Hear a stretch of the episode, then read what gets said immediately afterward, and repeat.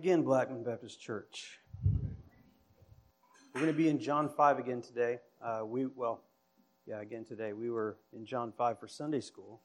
So, for those of you that were in Sunday school, you're one step ahead. You know where we're headed. Um, but the, the way the chapter split up, the first part of it is kind of a narrative of what happened, and the second part is Jesus explaining means. And uh, the second part of John 5 is all red letters. And that's, what's where I hope to spend the bulk of the time today. Um, so we'll be, we'll be looking at that. As we've been making our way through these gospel passages, we, we see this repeated pattern um, that Jesus, when he does miracles, they're called signs. Very often they're called signs. Um, and that has a different meaning because the miracle itself is solving a particular problem in a particular place for a particular person. But Jesus looks at it as a sign that there's a significance beyond the local and the immediate to what is happening. Um, so when Jesus gives sight to a blind person, or when he drives out a demon, or cleanses leprosy, or even raises a dead child, these things are good. They're even great things, actually. They're kind, and they reveal Jesus' heart for healing and restoration. But ultimately, they're temporary, and their real value is as a sign. We talked briefly this morning, just at the end of chapter 4. Uh, this man came up to Jesus to ask him to heal his son, and Jesus' response to him is, Unless you see signs and wonders, you will not believe. The man wasn't asking for a sign and a wonder, he was asking for his son to be healed.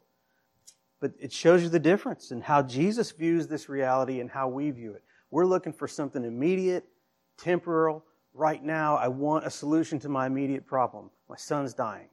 And Jesus says, ah, the bigger picture here is that you want a sign so that you can believe. Jesus understands the, the most important thing. Now, Jesus came into the world with real power, but he didn't, he didn't come in to set about healing every single leper that he encountered. He didn't raise every dead child. That would have been kind and generous, but his mission was bigger than that. So today we're going to be talking about that. I'm going to talk about a healing, a revealing, and an uphealing. I, I made it rhyme. uh, one of uh, one of our dear friends, uh, Bob Weiss, is uh, he's been in BSF with me for a long time, and there's nobody that alliterates like Bob Weiss. Um, and there's a there's a T-shirt I've seen online that says alliteration is alarmingly addictive. Um, I think it would be appropriate for for those of us who enjoy rhyming and alliteration. But anyway, to set the stage, so we're going to start off with the first. I'm not going to read, I want to actually deal with most of the text of the chapter today, but I'm not going to read it all up front. I timed that and it was going to take quite a while, and I want to make sure that we can focus on the, the particulars as we go. Um, so I'm going to start off with uh, John 5, chapter 1 through 9 to begin with. Um, and then we'll, then we'll pray and jump in. Hear the word of the Lord from John 5. After this, there was a feast of the Jews, and Jesus went up to Jerusalem. Now there is in Jerusalem by the sheep gate a pool, in Aramaic called Bethesda, which has five roofed colonnades. In these lay a multitude of invalids, blind, lame, and paralyzed, waiting for the moving of the water. For an angel of the Lord went down at certain seasons into the pool and stirred the water. Whoever stepped in first had the stirring of the water after the stirring of the water, was healed of whatever disease he had. One man was there who had been an invalid for 38 years. When Jesus saw him lying there and knew that he had already been there a long time, he said to him, Do you want to be healed? The sick man answered him, Sir, I have no one to put me into the pool when the water is stirred up. And while I'm going another step, another, while I'm going, another steps down before me. And Jesus said to him, Get up, take your bed, and walk. And at once the man was healed, and he took up his bed and walked. This is the word of the Lord. Let's pray. Father, uh, I pray that you bless the reading of your word. I pray that, that your word will uh, enter into our minds and hearts. Father, this, uh, this word that you've given is a two edged sword, and it divides the truth. It shows us, it shows us our sin, and it shows us your holiness. Father, help us to see it. Help us to see you for, for you, who you are. In Jesus' name. Amen. So, um, this came up in Sunday school, and it's worth mentioning. I don't like to usually spend a lot of time talking about texts and sources and things, but This verse, the end of verse 3 and the, and the whole of verse 4 is not in all of the texts, and that's why there's some. We had an interesting conversation about that in Sunday school about, well, well, what's the deal with the water? Um, because verse 4, for the sources where it occurs, says that an angel comes and stirs the water. Uh, but then not all the sources have it. So some of the more conservative inter- uh, some of the more conservative translations just leave that verse out and leave a footnote so that you can know the full context. The point I want to make from all that is it doesn't really matter to the whole point of what we're talking about. It doesn't change anything about what's going on here.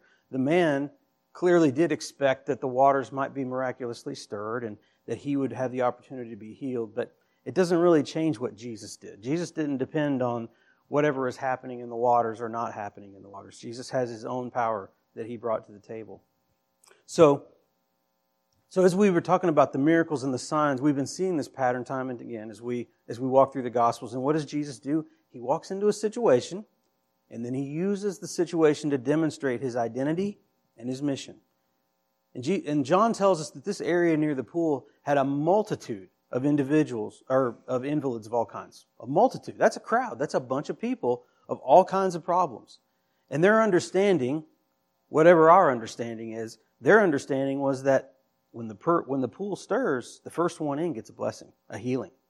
And that's what their expectation was. So they were crowded around this pool. Um, and if you think about this, out of all these poor, suffering candidates for healing, Jesus walks up to this crowd and he picked out one man, picked out this lame man. He came upon this beggar who'd been lame for 38 years. Now, think about this, because Jesus is 30 or 31 at this point, right? So the man has literally been lame and disabled for longer than Jesus has been on this earth. And so Jesus asked him, Do you want to be healed? What an interesting question. Strange question. Would he spend his days waiting at this pool in frustration if he didn't want to be healed? But Jesus doesn't always ask for information. We know that. Not for his information. But the man's response tells us a couple things about him. He believed the pool could cure him, and it was worth waiting for. So he's there, even if the opportunity is unlikely because everyone else moves faster than he does. He's going to stick around and give it a shot. We also know that he was lonely, and he had no one to help him. The other invalids could move more quickly than him, and they could reach the pool to claim the blessing before he could do it. But he also had a plan. Because as soon as Jesus, as soon as Jesus acknowledged him and asked him, he, he was ready with a plan, right? He says, Well, no one, I don't have anyone to help me. He's basically implicitly saying, But since you asked, you could help me now, right? You could help me into this pool. And the fourth thing we know about him is he had no idea who he was talking to, right? He had no idea. Because he's thinking, ah, this a friendly stranger Maybe he can help me into the pool. Maybe he's fast enough to beat the, the joker next to me that's got the, the bad arm. But no, he's talking to the Son of God. So something amazing happens at this point. Jesus did not ask him for a profession of faith. He didn't ask him for a commitment, an agreement. He didn't ask this man for anything. He just said, Get up, take your bed, and walk. Very simple. But when Jesus speaks, he speaks with authority. He speaks with the power of the voice of God. And like Weston was saying in Sunday school, that voice alone carries the power, right? He healed the man instantly. And what did the man do? He obeyed. Because now he could obey. A moment before, he could not have stood up and walked. Now he can. And he does. So we see this healing followed immediately by obedience. No considering, no questioning. He got up, took his bed, and he walked. This is our setup. What do we learn from this beggar before we dive into the red letters? What do we learn from this man? Well, I would say we can be patient. We can be patient like he was and not bitter. He may have been frustrated, but he did not voice bitterness. And we should expect a healing, even if we have to wait a long time. This man waited 38 years, and he didn't seem to have much earthly reason for hope, really, at this point. But he didn't give up. He was still coming. And when Jesus came, he was ready to obey. He was ready on the spot to obey. What else can we learn? Go with Jesus' plan, right? It may be different than what you expect. This man wanted Jesus to sit with him and be ready to help him into the pool. That was his best idea, right? Because, hey, I'm here. There's a miraculous pool. You could help me. But Jesus had a much better idea. And Jesus had the power to execute his idea. So I would ask you, what situation in your life have you figured out exactly what is needed when Jesus has a different and better plan? Is there, is there some control that you crave, but you need to let it go so that you can get a greater blessing from Jesus? He's got a better plan. He knows what you need. So if you're praying to Jesus, I've got this all figured out, Jesus, I got a plan. I need you to do this and this and this, and will this will all be worked out. No. He knows better than you, right? And He has the power. Ask Him what His plan is. And be ready. Be ready to obey when He says, get up, walk. So we've talked a little bit about the healing, and we talked about that in Sunday school. Now I want to get into what it means. What does Jesus think about this? This is the revealing. Jesus took the healing and used it for a revealing. We're gonna we're gonna see like uh, 30 verses, I think, almost of of this revelation of who Jesus is and what he's about. But the Jesus, the great physician, he had come to heal and restore. We see that. That's true, but it could be misunderstood. Because physicians heal what? The physical body. So the great physician, does he just heal lots of bodies or heal really good? No.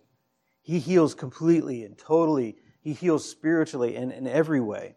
He heals creation itself. So we have Jesus coming but if he only came to heal these physical and mental diseases, he didn't get very far, really, because he's only in one locality in Israel. And even of the people who needed healing in Israel, he only touched a few of them, right? What, why? Was he inefficient in his process?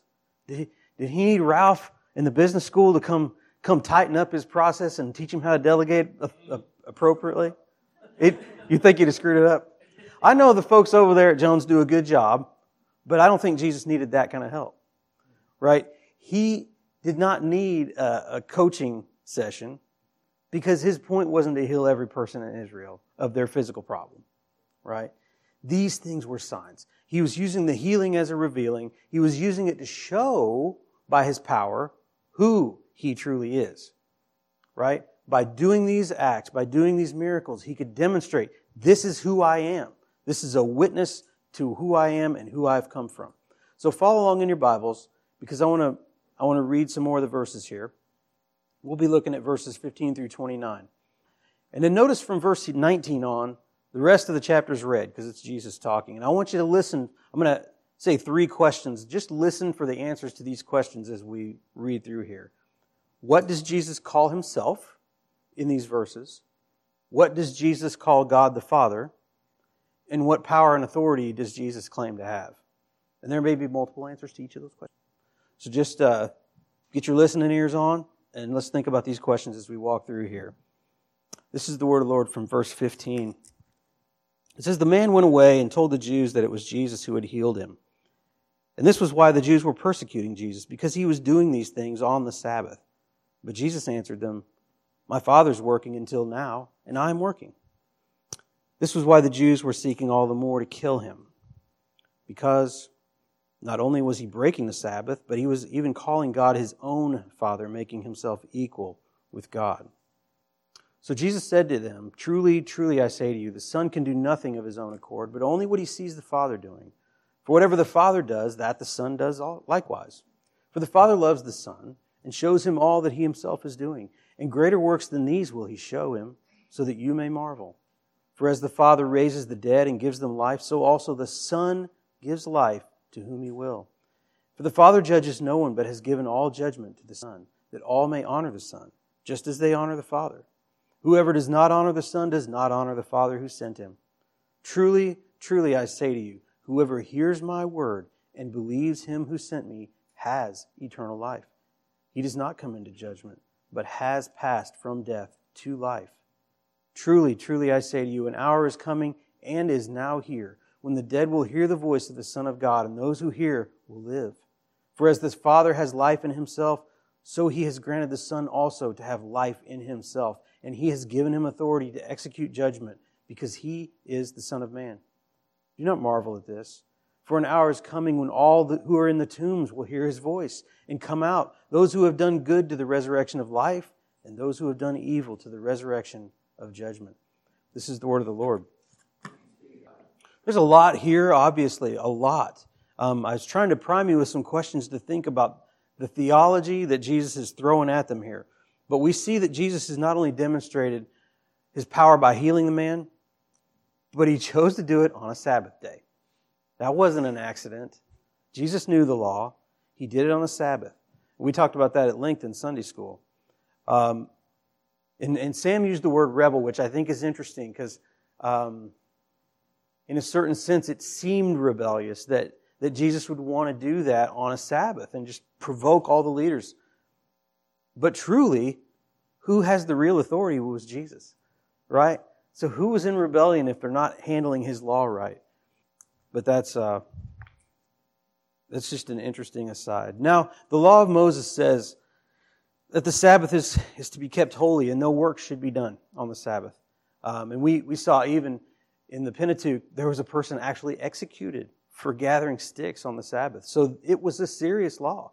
Moses supervised that and agreed to it.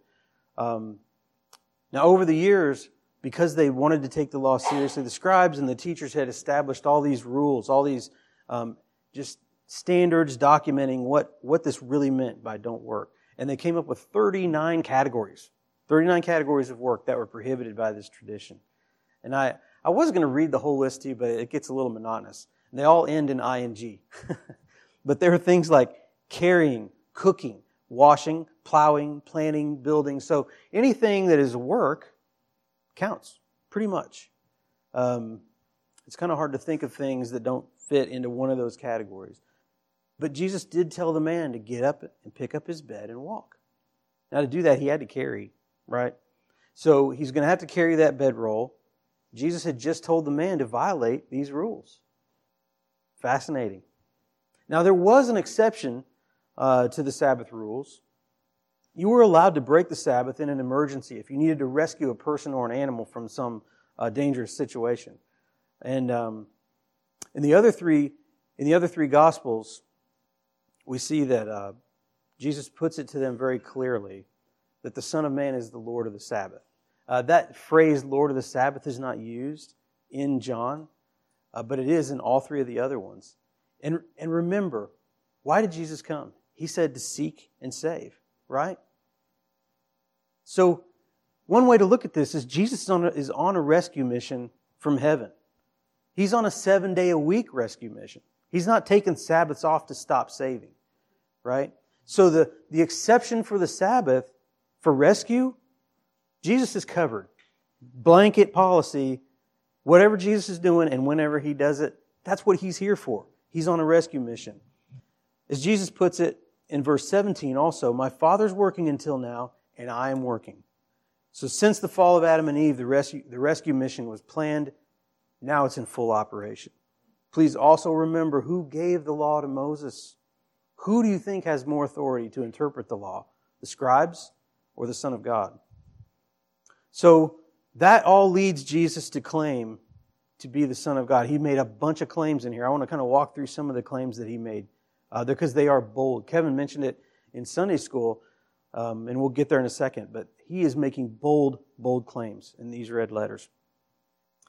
He claims to be the Son of God, okay, first off, and does the same work that the Father does. So, what kind of work does the Father do? And how, how is he like the Father in being the Son? Well, first, how about the power to raise the dead? Because in verse 21, he says, For as the Father raises the dead and gives them life, so also the Son gives life to whom he will. The Old Testament speaks of resurrection. The Pharisees believed in a resurrection to come, and they expected it, that God would raise the righteous ones again. And Jesus is saying, Yeah, I have that power because I'm the Son of God. I'm the one. And Jesus is actually speaking not of just one kind of resurrection. There's four, there's four kinds of resurrection in view here in just these few verses. Verse 25 talks about a spiritual resurrection through faith. He says, Truly, truly, I say to you, an hour is coming and is now here when the dead will hear the voice of the Son of God, and those who hear will live. And he is saying, those who come to me, those who can hear me and believe, will be resurrected spiritually. The physical resurrection hasn't happened yet. All well, for a few people, it will come very soon.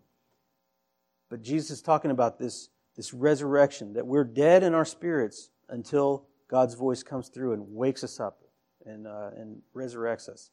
And Jesus is claiming to have that power. Verse 26, another kind of resurrection, his own.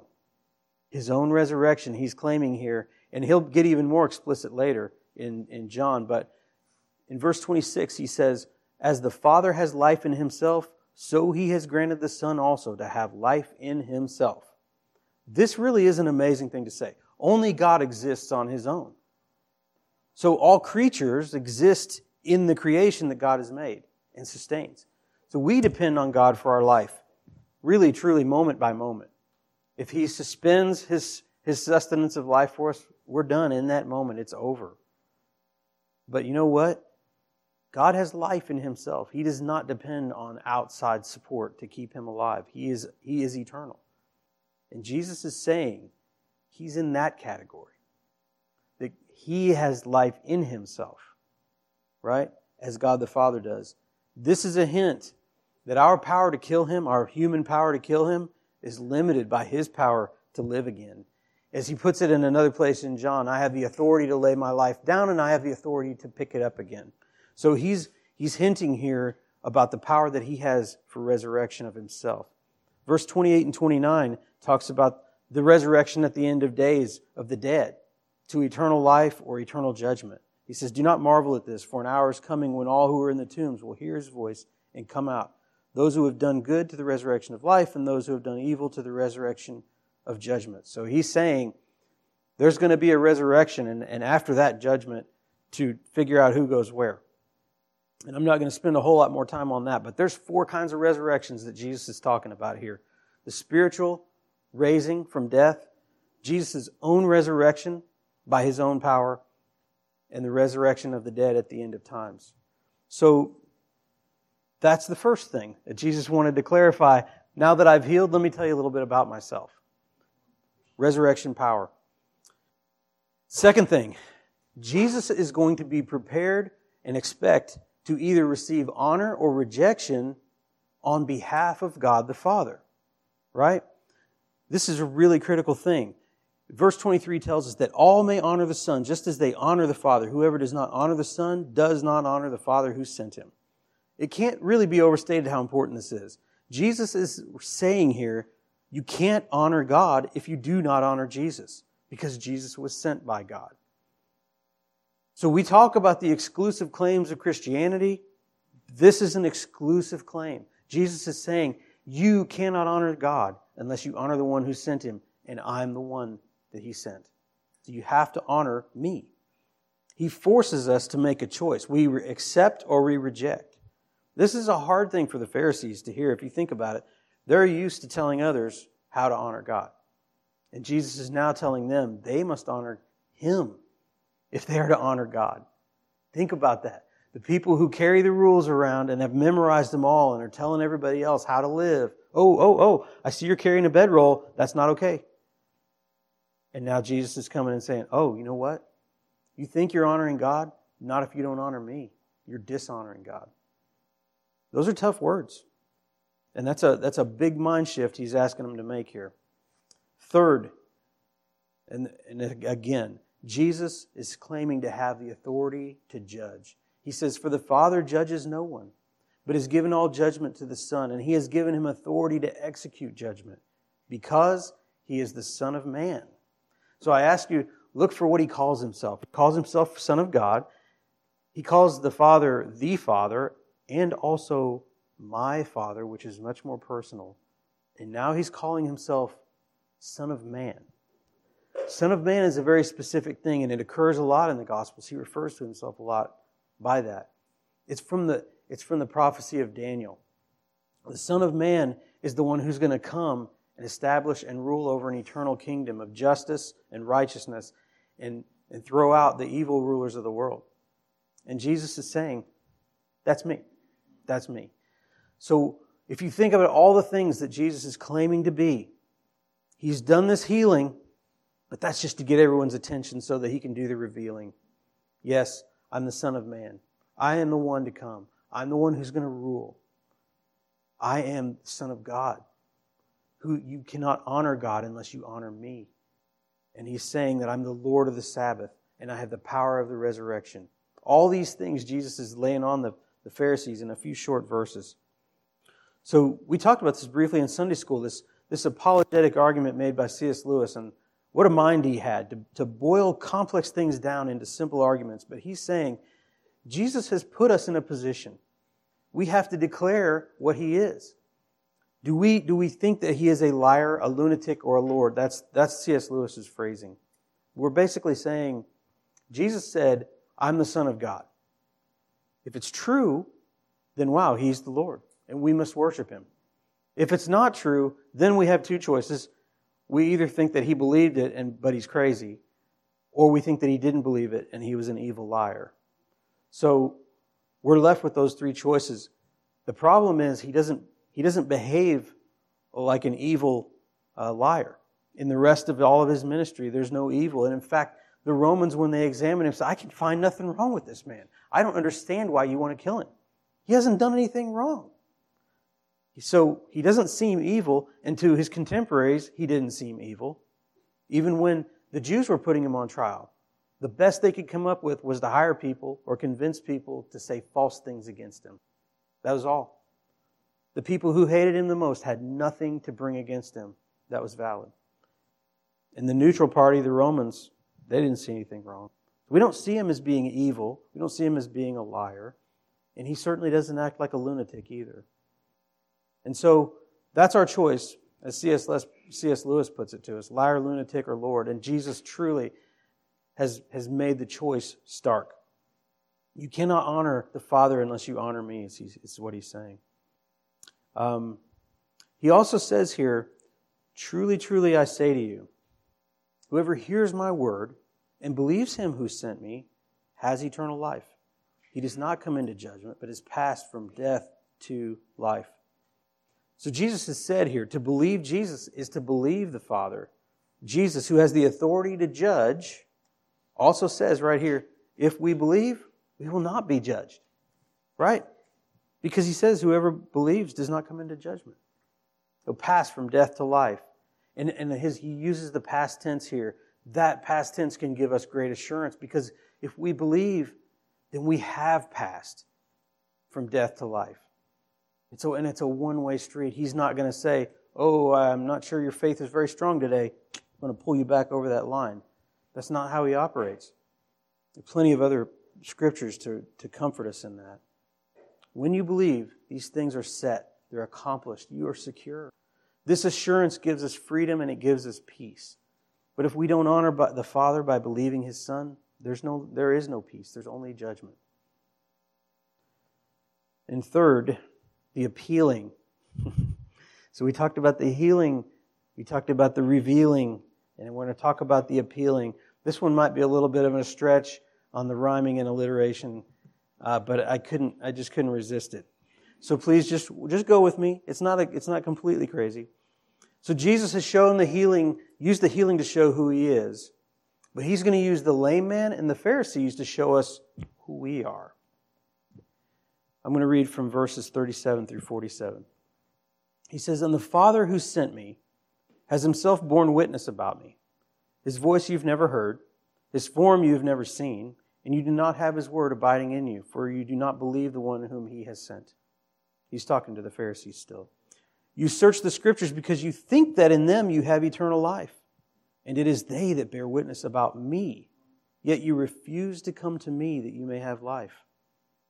And I'm going to skip a few to verse 45. Do not think that I will accuse you to the Father. There is one who accuses you, Moses, on whom you've set your hope.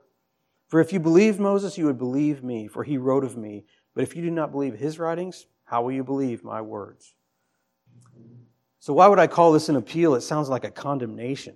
Jesus is telling them they don't believe, and their unbelief will condemn them. And this is true.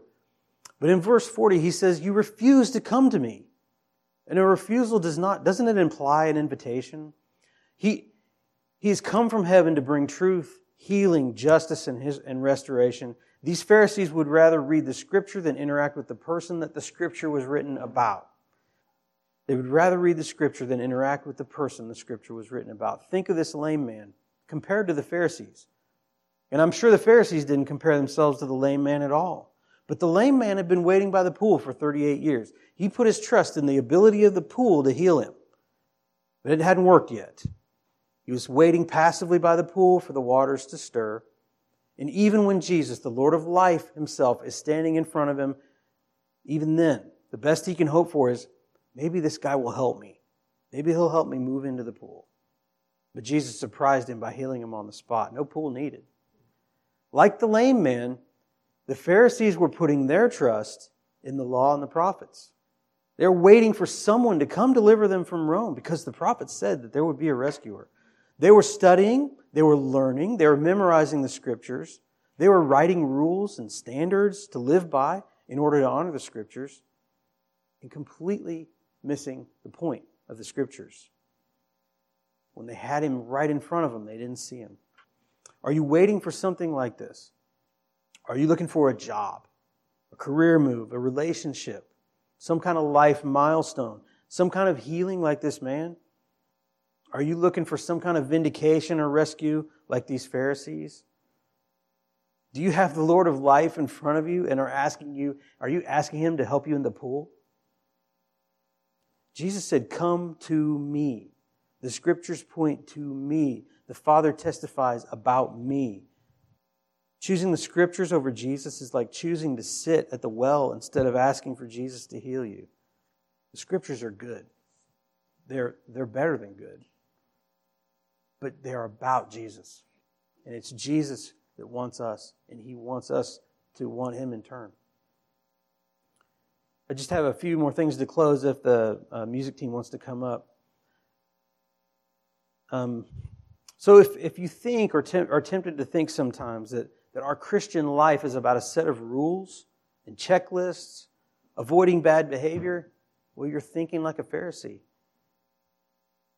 And it's tempting. All of us are tempted by that, especially if we're good at rules. Will you cling to your religion or will you come to Jesus? Jesus wants us to come to Him, He wants us to, to seek Him. Are you sitting lame by the pool and telling Jesus how He can fix things by your recipe? You may be surprised how He chooses to fix things, but He has the power. So be ready to say yes when He tells you what to do next. When you come to Scripture, do you come to conquer it? Do you come to control it? Memorize it as an achievement? Or, or to use it to show off to other people or exercise some power over them? Or do you come to the Scripture to let it change you, let it challenge you, let it make you uncomfortable? Do you pray to tell God what you need? Or do you pray to ask God what He wants you to do? Do you leave quiet time in your prayers to give Him a chance to answer? Or do you fill all the time with your words so you don't have to give up control? Preaching to me, too.